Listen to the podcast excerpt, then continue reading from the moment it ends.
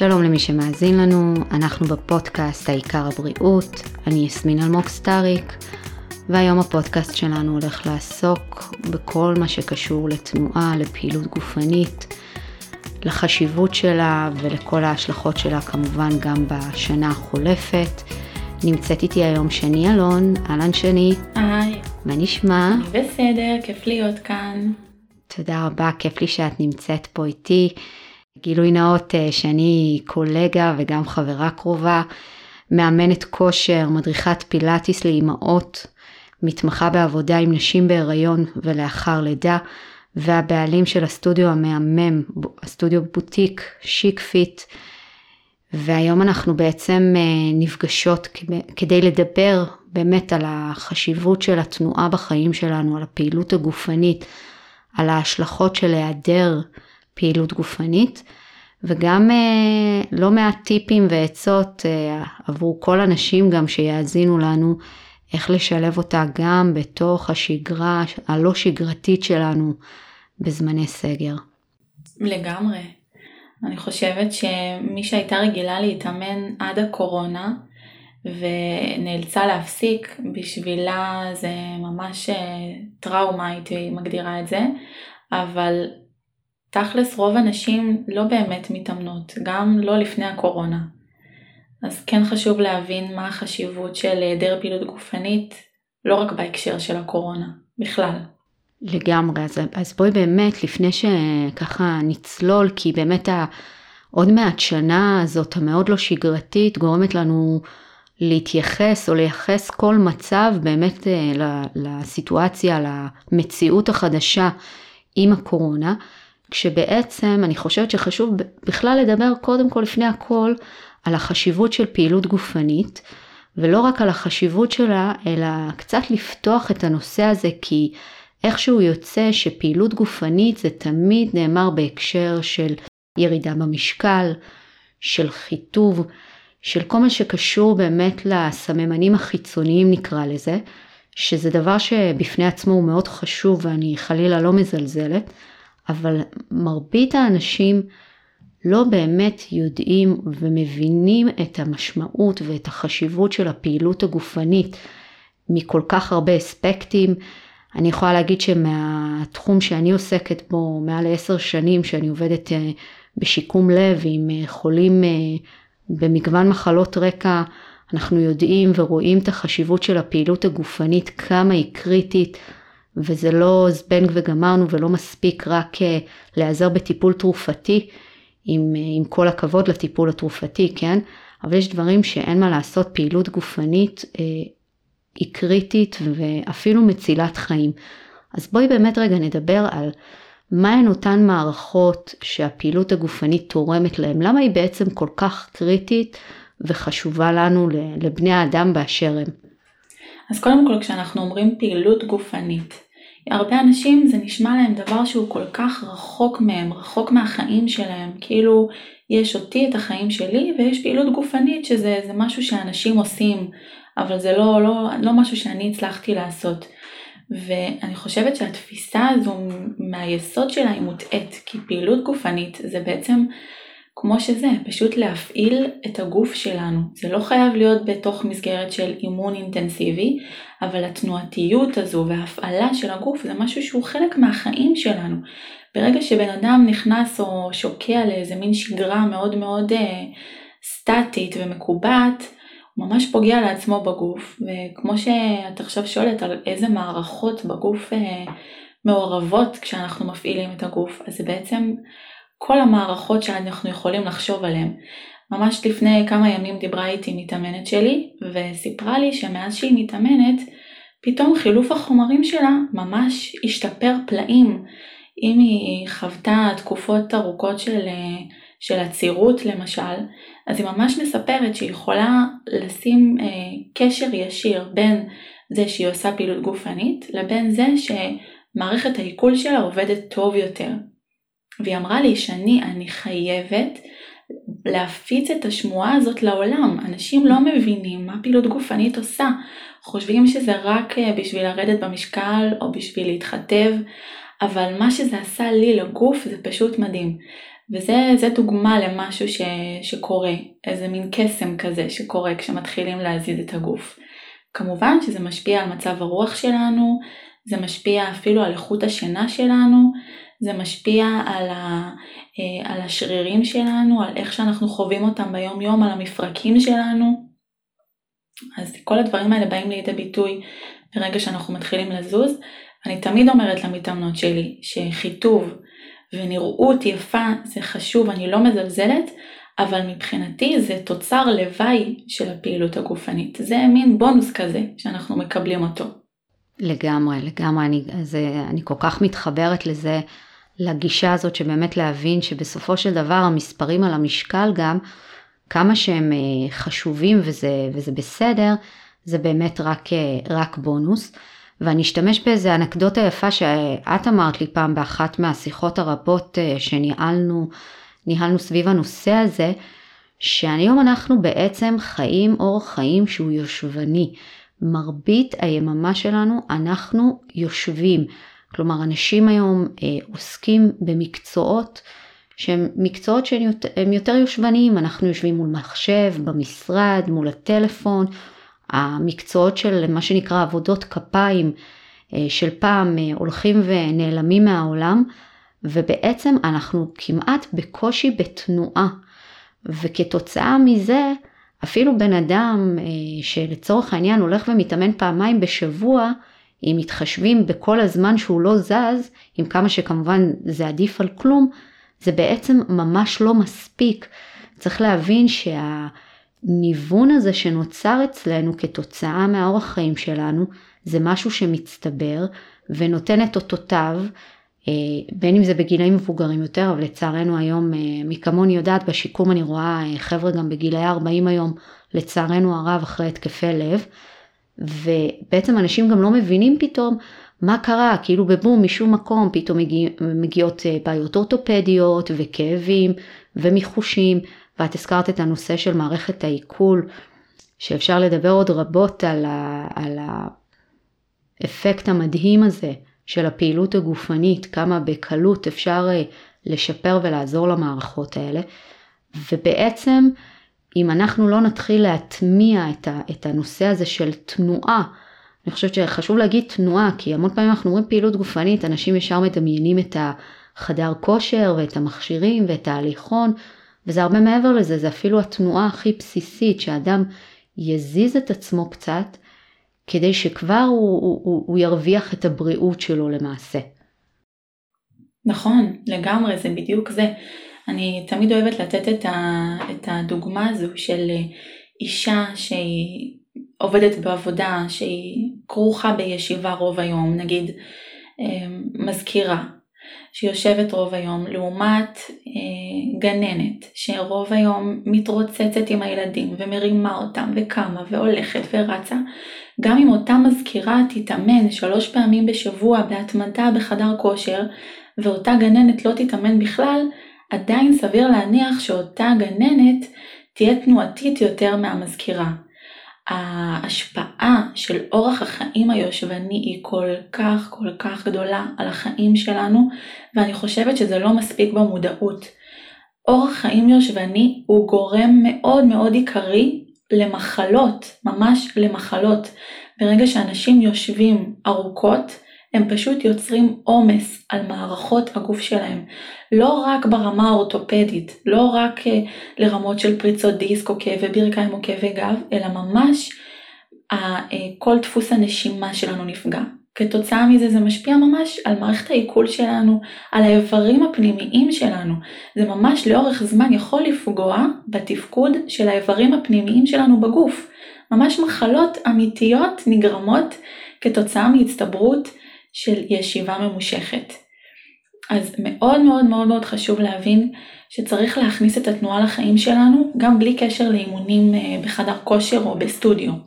אז את באמת אה, מעלה את הנושא, את הסוגיה הזאת, אני חושבת שזו דוגמה מאוד חשובה על ההבדלים בין בן אדם שבאמת התנועה היא כחלק מהחיים שלו, כי זאת העבודה שלו. אה, אני ראיתי פעם דוגמה מאוד יפה לזה כשנכנסנו לבית חדש והגיעו להרכיב אצלנו את המטבח, אז המטבח שממנו רכשנו את ה... החברה שממנה רכשנו את המטבח היא חברה משפחתית, וזה אבא שעובד עם הבנים, וככה הבנים הגיעו, ופתאום נכנס האבא, בן אדם לא צעיר, אני חושבת שכבר נושק לשישים, אני לא יודעת בדיוק מה היה גילו, והוא פשוט כמו פנתר עלה, ירד, הרים, סחב, ועשה דברים שמהצד היו נראים מאוד קשים, אבל בצורה מאוד מאוד פשוטה, וההתרשמות שלי מזה הייתה כל כך עמוקה, כי זה לא משהו שקרה בזמן האחרון, כבר מעל שנתיים, מה, מהיכולת הזאת לזוז, שזו לא יכולת שנרכשת ביום, או בחודש, או בחודשיים. את רואה בן אדם שכבר במשך שנים נמצא בתוך התנועה, זה היום יום שלו, ויש לזה כל כך הרבה בונוסים לצד זה שזו לא עבודה פשוטה, אבל בסופו של דבר, כמו שאמרת, גננת שזזה במהלך היום ומפעילה ילדים, תהיה במצב גופני טוב יותר גם ממי שמתאמן אה, פעמיים או שלוש בשבוע, אבל לא מספיק זז ביום יום.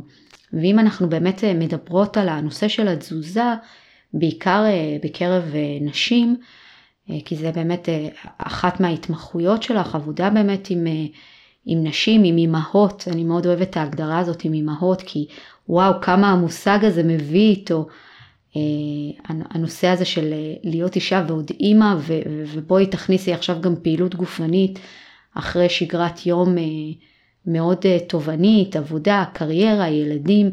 אנחנו כולנו מכירות את הרגע הזה של 7-8 בערב, מתי שהילדים נרדמים, אנחנו מתיישבות וצוללות אל תוך הספה ו, ומנסות לאסוף את עצמנו מהיום הארוך שעבר עלינו.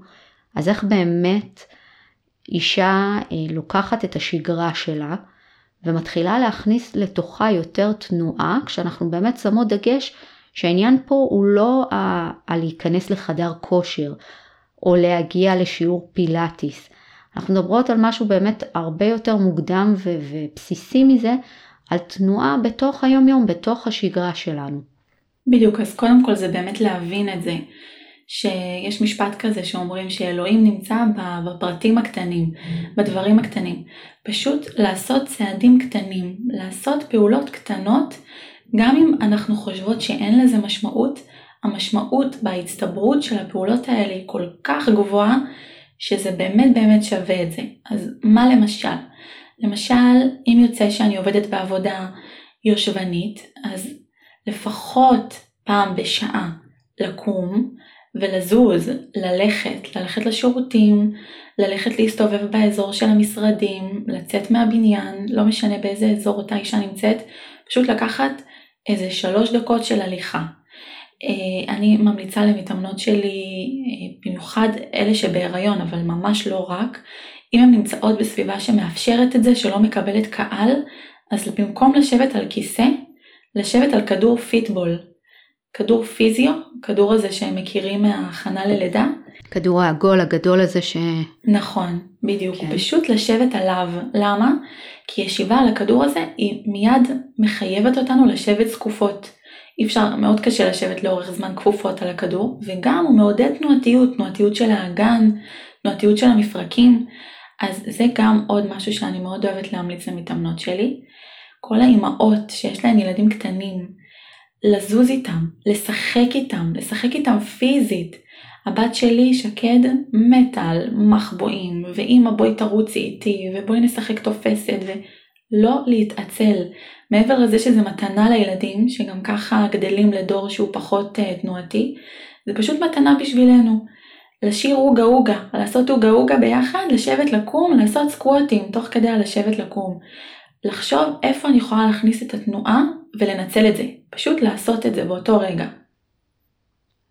מעולה, זה, זה ככה טיפים שבאמת פותחים את החשיבה על איפה אני יכולה באמת להכניס את זה בתוך, ה, בתוך השגרת אה, יום שלי שהיא לא מוכוונת, זה לא, אני לא צריכה עכשיו לעלות על טייץ ונעלי ספורט ו- ולהתחיל לזוז. שאני בעד זה כמובן. לגמרי, אנחנו חלילה לא מבטלות את זה, ואנחנו מדברות פה על משהו עוד קודם, איך ליצור תנועה בתוך היום יום, ואם אנחנו גם נקשר את זה לעוד מעט אה, שנה של אה, מגפת הקורונה, ושענף אה, חדרי הכושר, הסטודיואים למיניהם, מי כמוך יודעת, גם הסטודיו שלך חווה את הקושי הגדול הזה ש, שלא מגיעים, שאי אפשר להתאמן, שאי אפשר אה, באמת להיות בתנועה, ואת אה, ואני ועוד כל כך הרבה, אה, כל כך מאמינים שפעילות גופנית זה חיוני, אבל אנחנו החלטות ממשלה לא, לא נשנה בתוך הפודקאסט הזה, אבל אנחנו כאן ננסה לראות איך למרות הכל אנחנו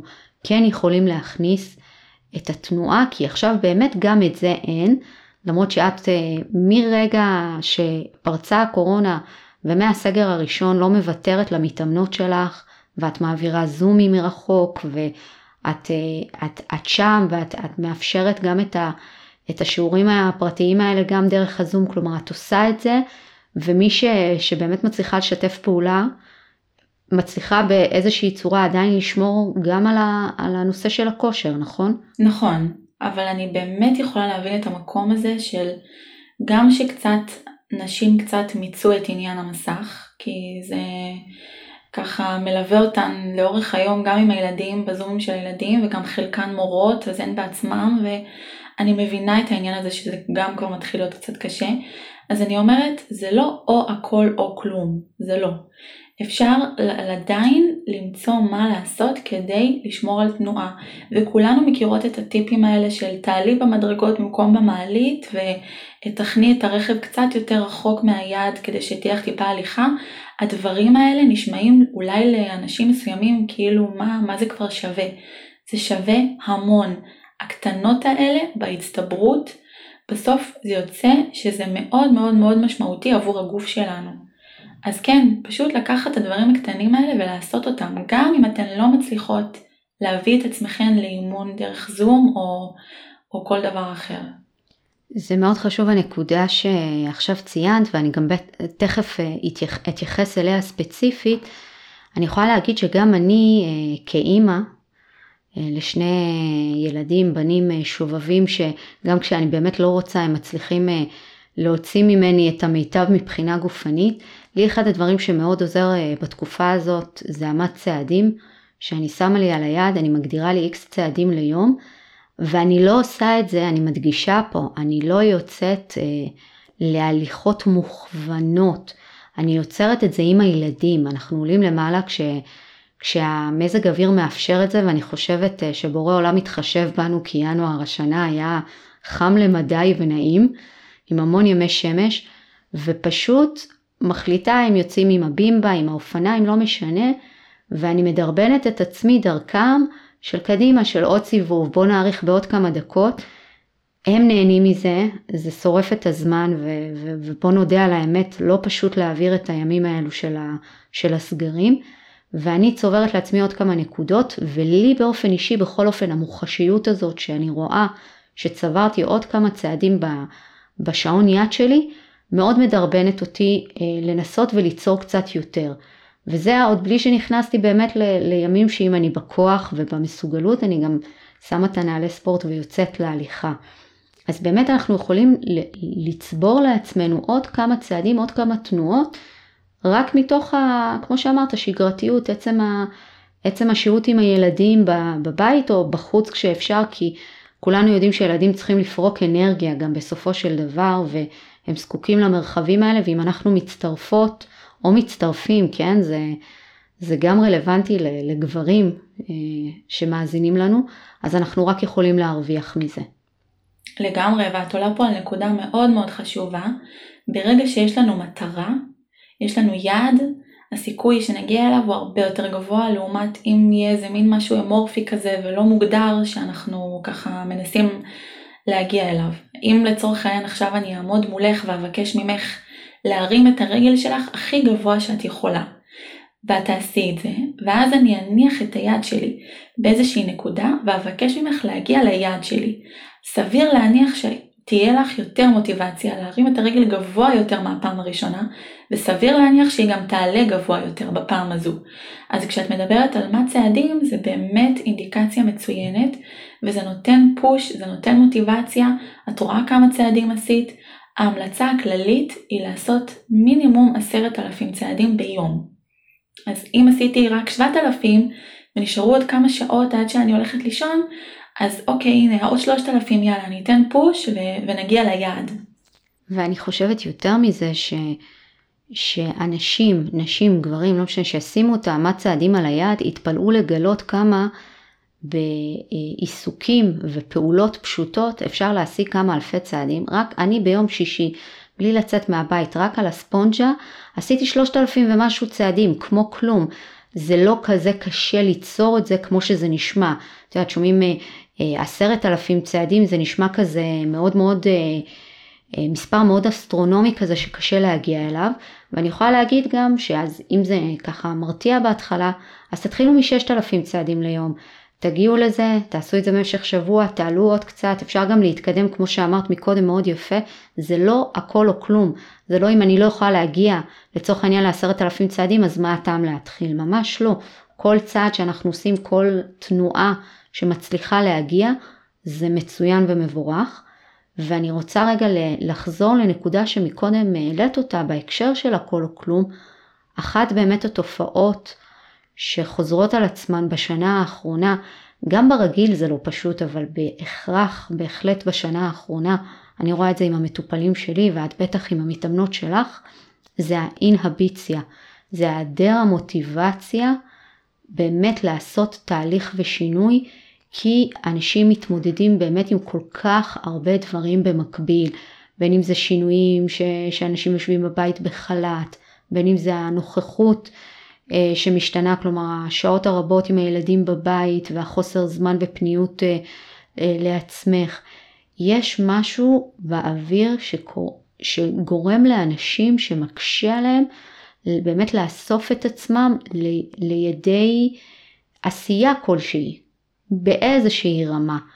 איך באמת, אם עכשיו יושבים ומאזינים לנו, יושבת ומאזינה לנו אימא ככה שבאמת מרגישה שהיא על הסף, איך היא באמת יכולה רגע לאסוף את עצמה, לעשות איזושהי עצירה, לאסוף את עצמה, ובאמת יותר להכניס את, ה, את התנועה לחיים שלה, מעבר לדברים שאמרת, לעשות איזשהו סטופ רגע ולהגיד אוקיי, מה אני מחר בבוקר יכולה להתחיל לעשות, שיעזור לי גם יותר להיכנס לזה ברצון, להתגבר על, ה, על ההתחלה. לא מזמן אה, התייעצתי עם חברה טובה על איזשהו פרויקט שאני עובדת עליו לאחרונה, ודיברנו בדיוק על זה, על אימהות של לא בכושר וכן רוצות להיכנס לכושר ולא יודעות איך, והן בכלל, הן רחוקות מאוד מהמקום הזה וחסרות מוטיבציה, ו... ואז היא אמרה לי, היא אמרה לי, נשים מוותרות לעצמן. ואמרתי לה שאני לא מסכימה. אמרתי לה שאני לא מסכימה איתה כי זה דור מאוד לא עצלן. האימהות של היום מאוד מאוד לא עצלניות, הן גם עובדות, גם מטפלות בילדים במסירות, גם דואגות לבית. אני לא חושבת שהן מוותרות לעצמן כמו שהן מוותרות על עצמן באיזשהו אופן. אני חושבת שזה אולי נשמע קצת קלישאתי, אבל בסוף הכל מתנקז לשם. ברגע שאת מבינה כמה שאת חשובה וכמה שחשוב להשקיע בעצמך, ושנייה רגע להוריד את הפוקוס מהילדים שאת כל כך אוהבת ודואגת, ובן הזוג, בת הזוג, הבית, העבודה. שנייה רגע להסתכל על עצמך, גם מתוך הבנה, קודם כל, שאת חשובה, את חשובה, חשוב שתדאגי לעצמך. וגם מתוך ההבנה הזו שברגע שטוב לך, באמת יותר טוב לסביבה שלך. אז ברגע שיש קודם כל את ההבנה הזו, זה כבר נקודת פתיחה טובה. כבר יש יותר מוטיבציה, יותר, המוטיבציה תמיד קיימת, גם אם היא לכיוונים שליליים, היא תמיד קיימת, אבל כבר יש כיוון יותר טוב לנתב את המוטיבציה למקומות חיוביים ולעשייה עבור עצמך. כלומר, קודם כל לעשות איזושהי עצירה, ו- ומעבר ל- להבין שאת לא מוותרת על עצמך, גם להבין שזה לא, לדאוג לעצמך זו לא פריבילגיה, זה לא מותרות. את יודעת, המון פעמים אני גם שומעת את זה ממטופלות שלי, מה, למי יש עכשיו זמן וגם פעילות גופנית ודי ואני גם עושה ככה וזה ויש משהו שבאמת בשגרה המאוד אה, מאוד אינטנסיבית שלנו שאנחנו כביכול נשארות בלי, בלי אוויר לנשימה, בלי עוד איזה מרווח קטן כזה לדאוג לעצמנו. ואת אומרת פה בעצם קודם כל תשימי את עצמך, מעבר לזה גם בתפיסה כדי שיהיה לנו את היכולת לתת הלאה ו- ולהעניק לסביבה, הכלי שלנו קודם כל צריך להיות מלא. אז בעצם לעשות את העצירה ולהבין גם שזה לא עניין של אה, מותרות. לדאוג לעצמי זה דבר שהוא מאוד הכרחי כדי שאני אוכל גם לתפקד ו- ו- ולהיות שמחה ולקום ב- ב- בסיפוק ובהנאה מהיום שלי. זה בדיוק זה, זה הכרחי. זה שאנחנו גדלנו לתוך עולם שלקום בבוקר וללכת לבית ספר זה הכרחי אז עושים, ולקום לעבודה ו- ולעבוד זה הכרחי אז עושים, אז אוקיי, אבל למה זה לא, צר... לא חלק מהשגרה שלנו? זה בדיוק אותו דבר, כמו זה שצריך עכשיו לקום לעבוד כדי שתהיה לנו פרנסה, יהיה לנו איך לקלקל את עצמנו ויהיה לנו סיפוק, אנחנו צריכות לדאוג לעצמנו כדי שיהיו לנו כוחות להתמודד עם כל ה... כל, עם, כל, עם החיים, עם השגרה המשוגעת הזו, גם בלי קשר לקורונה. זה פשוט צריך להיות בילד אין בחיים שלנו, בהבנה שלנו, ממש חלק מהשגרה שלנו. וחשוב בהקשר הזה גם להזכיר שהפעילות הגופנית, את אמרת את זה ככה מקודם במילה, אבל קצת נרחיב על זה שהפעילות הגופנית היא מאוד משמעותית למצב הרוח שלנו, ואם נרד יותר עמוק, כפורקן לסטרס, למתחים, לעומסים, ואני שומעת בין אם זה מחברות ובין אם זה ממטופלות, שהתחושה הכללית, נכון, זה לא רק ב, ב, בזמן קורונה, אבל בטח בשנה המטורפת הזאת, התחושה הכללית היא של אני, אני עוד רגע קורסת, אני ככה שנייה לפני שאני מרגישה שאני מתפרקת, שאני כבר לא יכולה יותר. ויש לתנועה את היכולת לגרום לנו להרגיש טוב יותר. המוח מפריש חומרים שגורמים לנו להרגיש טוב יותר, שמרגיעים אותנו, שמורידים את מפלס החרדה, שגורמים להורמוני הסטרס אה, לרדת ברמה שלהם בדם. יש לזה המון אפקטים גם מהבחינה הזאת בעצם. לגמרי, זה ממש מוכח, זה ממש עניין ביולוגי, זה תהליך שקורה בגוף שלנו, זה מעבר לסתם איזה תחושה או איזה משהו שאנשים מספרים, זה פשוט קורה בגוף שלנו ברמה הכימית, זה קורה, כמו שאמרת. אז אה, יש לזה באמת את הסגולות של להוריד רמות סטרס בגוף, ובימים אה, מתוקנים אנחנו גם אה, יכולות להתאמן בסביבה חברתית ואז יש אינטראקציה חברתית. יש הרבה נשים שאמרו לי עוד לפני שהגיעה הקורונה כשהתאמנו כרגיל אמרו לי שהן ממש מרגישות שזה בילוי בשבילן.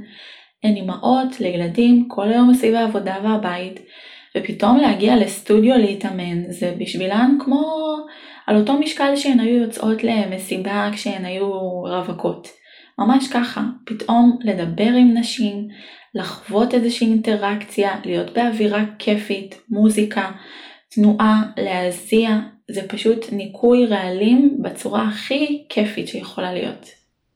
אז כשככה חושבים על זה מהבחינה הזאת, נכון שכרגע אנחנו לא יכולות לעשות את אותם מפגשים, אבל כן לצאת להליכה במגבלות המרחק שאפשר ולקחת חברה איתך ולאפשר לעצמך ככה לפרוק ולדבר זה גם משהו שבעצם יכול לתת סוג של מענה כי גם, גם השיחות האלה כמו שאמרת תוך כדי כחלק מהמפגש הן מאוד חסרות וגם המון פעמים אחת נותנת לשנייה את המוטיבציה או לאו דווקא חברה זה יכול להיות גם בן זוג או, או, או מה שמתחשק בת זוג אמ, ובאמת לעזור אחד לשני לדחוף אחד את השני ובאותה נשימה גם לאפשר את הפורקן הזה של שיחה, של, של להוציא החוצה גם את כל מה שמצטבר אצלנו בפנים.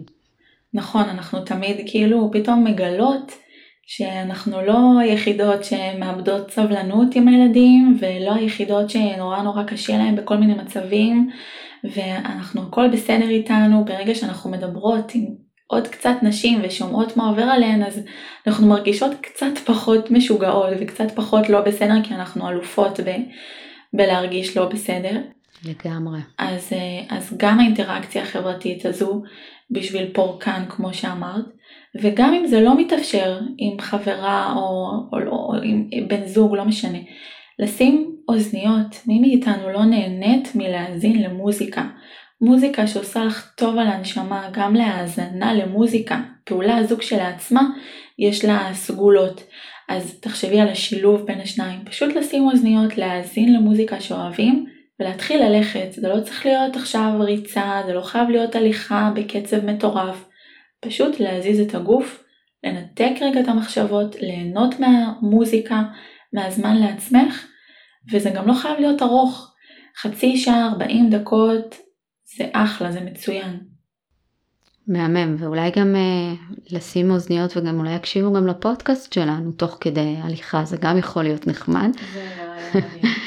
וגם, את, את אמרת מוזיקה, אני למשל, אחד הדברים שאני עושה בבית עם הילדים זה שהמון פעמים אני באמת שמה מוזיקה שלי, דברים שאני אוהבת להקשיב להם, ואנחנו ממש עושים ככה איזה חצי שעה של ריקוד, כלומר הילדים משתחררים ומביאים את עצמם לידי ביטוי, אני משתחררת ורוקדת, זה גם מאפשר מפגש קצת אחר מהמפגש ההורי ילד שיש לנו בטח במהלך הימים האינטנסיביים האלו, וזה גם מאפשר את התנועה, וזה באמת פורק, זה באמת איזשהו שחרור שכל כך חסר לנו, חסר לנו להרגיש קודם כל אנחנו. את יודעת, כשאני חושבת על אישה, אז אישה יש לה המון המון תפקידים. ולפעמים אנחנו פשוט רוצות להרגיש אנחנו, אני רוצה להרגיש קודם כל יסמין, לא אימא של נועם ויובל יגאל שאני מאוד אוהבת אותם, כן? לא אשתו של אורי, לא אה, הנטורופטית והמטפלת שאני, אלא קודם כל יסמין, קודם כל בן אדם. ואני חושבת שהאינטנסיביות של התקופה הזאת ממש אה, לקחה לנו איפשהו את, ה, את קודם כל את הזהות הבסיסית הזאת של, של קודם כל האני, וכן המפגש הזה שאת מדברת עליו, על לקחת את הפסק זמן, בין אם זה להקשיב למוזיקה או באמת כמו שאמרנו, ללכת עם חברה וככה לפרוק גם את כל התחושות אשם שמתלוות לעבודה הקשה שלנו, ואפילו גם סתם באמת לדבר על כל דבר אחר שלא קשור לתפקידים שלנו, של, של אני כמי שאני כבן אדם לפני הכל. לגמרי, אני ממש ממש מסכימה איתך ואני יכולה להגיד לך שברגע שמתחילים להזיז את הגוף, זה מאפשר לנו להתחבר לעצמנו בצורה שלא הכרנו עד אותו רגע. זאת אומרת, אישה שלא יודעת מה זה להניע את הגוף שלה ולהיות בתנועה, ברגע שהיא תתחיל, היא פתאום תרגיש איזשהו חיבור ממקום קצת אחר לעצמה, איזושהי היכרות קצת שונה עם עצמה, עם הגוף שלה, עם היכולות שלה, וזו דרך נפלאה באמת אה, לעשות את זה. ואם את ככה מזכירה את החיבור הזה, אני רוצה שרגע נדבר באמת על תחום ההתמחות שלך, כי את אה, עובדת עם נשים בהיריון ואחרי לידה, ואני ככה מנסה לחשוב איך אישה באמת, אה, אפילו נשים רגע את שלב ההיריון, אפשר להתייחס כמובן גם אליו, אבל אחרי לידה, שלידה היא תהליך אה, פיזיולוגי לא פשוט, שיש לו לא מעט השלכות אחר כך מבחינת התאוששות והחלמה, והמון פעמים באמת נשים מתוך הקושי הזה עושות ממש נתק בינן לבין הגוף. איך אנחנו באמת יכולים לקחת, במצב כזה אישה יכולה לקחת את עצמה בתוך התחושת נתק הזאת ולעשות איזשהו חיבור, כי אני חושבת שזה אחד הדברים היותר מיוחדים בעבודה שלך עם נשים שאת עושה. אני יכולה לספר שאני, אני המון המון המון שנים כבר בתוך העולם הזה מתאמנת, גם בתור ילדה הייתי רקדנית, העולם הזה של התנועה הוא חלק בלתי נפרד מהחיים שלי. גם במהלך כל ההיריון שלי רקדתי והתאמנתי, אפילו הלידה עצמה הייתה סוג של אימון, כאילו עשיתי, עברתי לידה טבעית והיא הייתה מאוד תנועתית ומדהימה. ואז אחרי הלידה פתאום חטפתי כאפה, מה זה כאפה מצלצלת? לא האמנתי מה קורה לגוף שלי. ועוד אני שהתאמנתי כל ההיריון ולפניו, ולא האמנתי שאני כל כך חלשה. לא האמנתי שאני כל כך לא במסוגלות לעשות שמינית ממה שהייתי עושה לפני, ופתאום הרגשתי על בשרי מה, מה מרגישה אישה, עזבי אחרי לידה, מה מרגישה אישה שלא מתאמנת, שלא התאמנה שנים, איך זה מרגיש לה פתאום לנסות להזיז את עצמה. אז אני קודם כל מאוד יכולה להתחבר למקום הזה ברמה האישית, אה, כי חוויתי את זה על עצמי בעיקר אחרי הלידה, ואני יכולה להגיד שעוד הפעם זה לוקח אותי לאותו מקום, שברגע שאת מבינה כמה שחשוב, כמה שאת חשובה, ברגע שאת רוצה טוב עבור עצמך, את לא נמצאת בכעסים מול הגוף שלך, להפך את מעריכה אותו, על החיים שהוא הביא, על הדבר המדהים הזה שאת מחזיקה בידיים בזכות הגוף שלך. אז מפה הרבה יותר קל להשקיע בגוף הזה אנרגיות חיוביות שבאות לידי ביטוי בצורה של לאכול בצורה מאוזנת, להתחיל לזוז, להתחיל לאפשר חיבור ברמה הפשוטה, ברמה המאוד מאוד הדרגתית שהגוף צריך אחרי לידה. שוב, זה לא פתאום בום, זה צריך להיות עם הרבה מאוד סבלנות. אישה שעברה הריון, הוא לוקח תשעה חודשים, אז אי אפשר לצפות שתוך חודשיים שלושה פתאום הגוף אה, יהיה בשיא שלו אחרי הלידה. צריך לתת לגוף את הזמן, להיות בסבלנות מול עצמנו, להכיל את עצמנו. להיות בחמלה, אני חושבת שחמלה כל כך חסרה לנו גם בתוך כל התהליך הזה עם כל מה שאמרת, לחמול את, את עצמנו. לגמרי. ממש השבוע העליתי סטורי כי בעקבות איזושהי הודעה שקיבלתי ממתאמנת שלי, היא חודשיים אחרי לידה והיא כתבה לי שהיא לא יכולה לסבול את עצמה, את הגוף שלה, ושהיא חייבת להוריד את הבטן והיא לא יכולה לראות את עצמה במראה, ואמרתי אוקיי שנייה סטופ, אני לא חס וחלילה לא מבטלת את התחושות האלה שלה וצריך לתת לזה מקום, אבל צריך להבין שאנרגיה תמיד תמיד תמיד מושקעת, אנרגיה זה דבר מושקע. השאלה היא לאן אנחנו בוחרות להשקיע אותו, האם אני בוחרת להשקיע את האנרגיה הזו בלכעוס על עצמי, בלהתבאס על עצמי, ושוב זה בסדר במינונים מסוימים, זה אנושי ולגיטימי, זה בסדר, אין אף אישה בעולם ששלמה עם הגוף שלה כל הזמן בכל מצב נתון, אין. אבל אם אני יודעת למנן את זה ולהשקיע את רוב האנרגיה שלי באיך אני עושה טוב לגוף שלי, באיך אני עושה טוב עבור עצמי, זה כבר התחלה טובה ומפה אפשר באמת להתחיל ו- ולהתקדם. ואיך באמת, אה, או איזו עצה היית נותנת אם עכשיו מקשיבה לנו באמת אישה אחרי לידה שכרגע אין לה את האפשרות להגיע באמת לסטודיו ולעבוד אה, בשל המגבלות שיש והיא יושבת בבית ועם כל המשתמע מכך גם אה, מטפלת באולל קטן תינוק שרק הגיע לעולם ויכול להיות שיש סביבה גם עוד כמה ילדים גדולים יותר, איך היא יכולה מהמקום שלה כן לעשות איזה שהם צעדים עדינים כמובן שעם הקשבה לגוף, אבל כן להתחיל לעשות איזושהי הנאה שיכולה גם לגרום לה להרגיש טוב יותר ולעזור לה להתחזק ולחזור לעצמה לאט לאט. אז קודם כל העניין של, ה, של התזונה, אני לא נוגעת בו, זה לא התחום שלי, זה התחום שלך, אם תרצי ככה להעלות כמה נקודות, אבל העניין של התזונה בתקופה שהיא ממש אחרי לידה, הוא מאוד מאוד חשוב ודווקא שם אולי קצת יותר קל, כי באמת קשה, קצת יותר קשה להזיז את הגוף אחרי לידה, אבל כן להקפיד שאני מזינה את הגוף שלי בצורה מאוזנת, זה מאוד מאוד מאוד מאוד חשוב, זה מאוד משפיע גם על מצב הרוח וגם על ההתאוששות של הגוף שלנו. ואפשר להגיד בהקשר הזה אה, ש, שכשאת מדברת על תזונה, אנחנו באמת מדברים על פשוט ארוחות מסודרות, אנחנו לא נכנסים עכשיו לדברים אה, אה, מתוחכמים ולא צריך לעשות מזה עכשיו איזשהו משהו כזה מאוד מורכב. ארוחת בוקר גם שתי פרוסות של לחם מלא עם גבינה בפנים ואיזשהו ירק חתוך הולך, ארוחת צהריים, קחי כל ארוחה מבושלת טובה שיש לך, אנחנו בחורף, מרקים זה זמן מצוין, אפשר להכניס את כל הטוב והשפע לבפנים ו- וכן הלאה. כלומר, המון פעמים נשים אחרי לידה מאוד מפחדות מהמשמעות של תזונה, מה זה אומר? לא צריך להתאמץ, צריך להקשיב לעצמך גם מהבחינה הזאת, ואם יש גם מי שמוכן להביא את האוכל ולפנק אותך, אז לכי על זה, זה הכי הזמן להגיד כן, אני צריכה עזרה, ובאמת ללכת על מאכלים פשוטים, זה לא חייב להיות מורכב, ובאמת בהקשר של אה, תזונה, הדבר, אחד הדברים הכי חשובים, אני ככה מסתכלת על כוס המים שיש לידי פה, תשתי מים, תשתי נוזלים, תכניסי לגוף נוזלים כמה שיותר מים, זה באמת הנוזל של החיים וזה באמת יכול מאוד מאוד לעזור. נכון, בדיוק רציתי להגיד את זה, שעצם זה שאישה תקפיד לשתות מים זה כבר מדהים, מים ברמה מספקת. אני תמיד אוהבת לתת את הטיפ הזה של בקבוק, לא, אני פחות ממליצה שזה יהיה בקבוק חד פעמי, אלא בקבוק רב פעמי יפה כזה נעים, שמכיל לפחות אה, חצי ליטר, פשוט לשים אותו לידך ולוודא שאת שותה ממנו.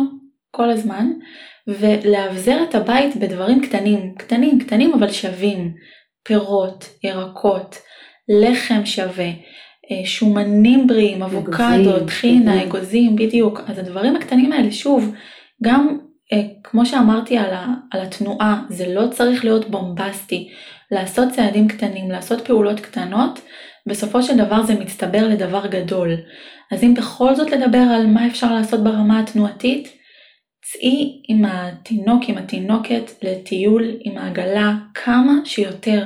זה עושה להם טוב ללכת, להזיז את הגוף בשבילך ובשבילם, לשנות אווירה ולחוות איזושהי תנועה מרגיעה, זה תמיד תמיד טוב.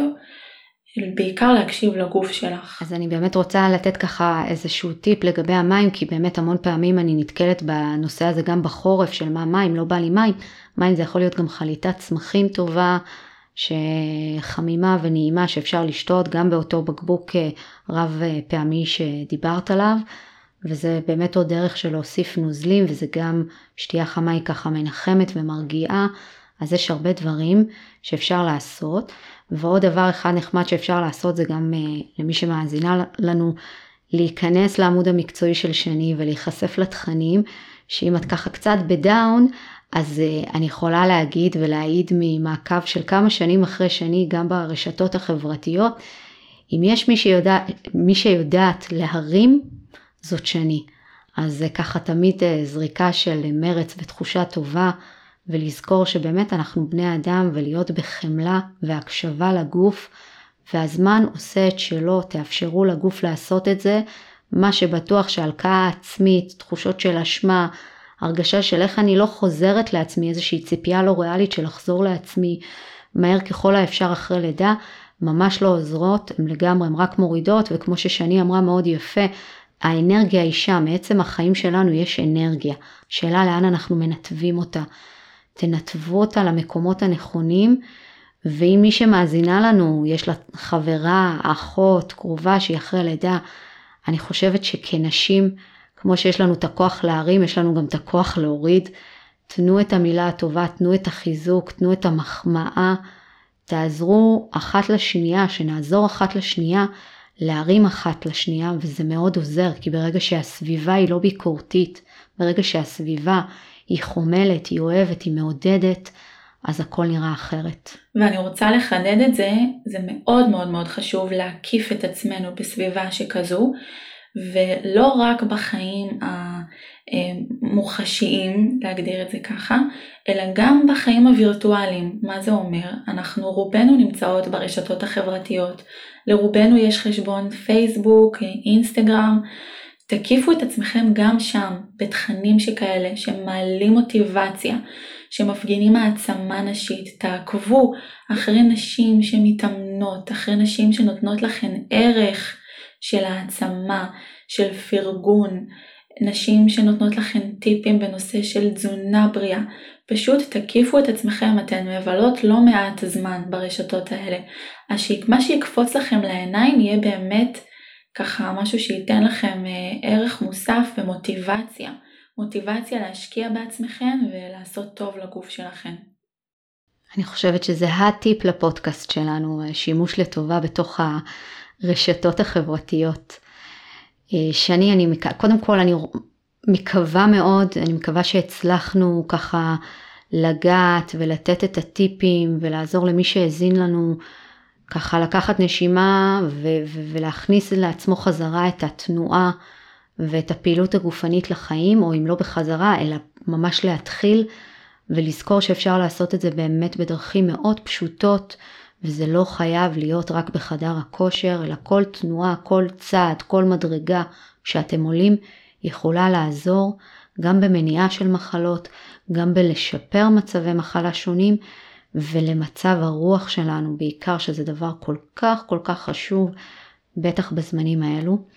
אז אה, אנחנו הגענו לסיום, ושני אני בדרך כלל שואלת את המרואיינים שלי אה, מהי בריאות ביניהם, כי הפודקאסט נקרא עיקר הבריאות, וזה איזשהו מושג שאנחנו תמיד זורקים לאוויר.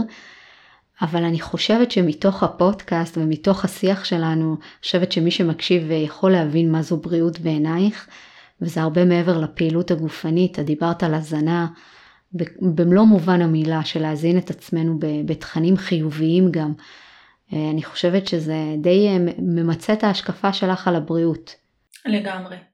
פשוט באמת לקחת את ה... בכלל להסתכל על המושג הזה בריאות כ... כמשהו שהוא בשבילי, הוא למען עצמי, לרצות טוב עבור עצמי ומשם להזין את הגוף שלי בטוב, זה, זה כבר הרבה יותר אפשרי. מקסים. אז שני, אני רוצה להודות לך שהצטרפת אליי היום לפודקאסט, וזה תמיד כיף להקשיב לך, ואני תמיד לומדת ממך ונהנית, אז תודה רבה לך. תודה לך, יסמין, את מדהימה, תודה שהזמנת אותי לדבר איתך, היה לי כיף. כנ"ל לגמרי, ותודה למי שהאזין לנו, וכמו שאמרתי, מי שרוצה ככה לצלול קצת יותר, יש אה, מתחת לפודקאסט קישור לעמוד המקצועי של שני, ואני מבטיחה לכם שלא תתאכזבו. אה, ועד לפעם הבאה, תשמרו על עצמכם, שיהיה לנו חורף בריא, שנצא מהתקופה הזאת במהרה ובצורה הטובה ביותר שאפשר. ואם אתן מרגישות שקצת לוחץ לכן, קחו חברה, צאו לסיבוב, דברו קצת ותראו שכבר תרגישו הרבה יותר טוב. אז עד לפעם הבאה, נשתמע.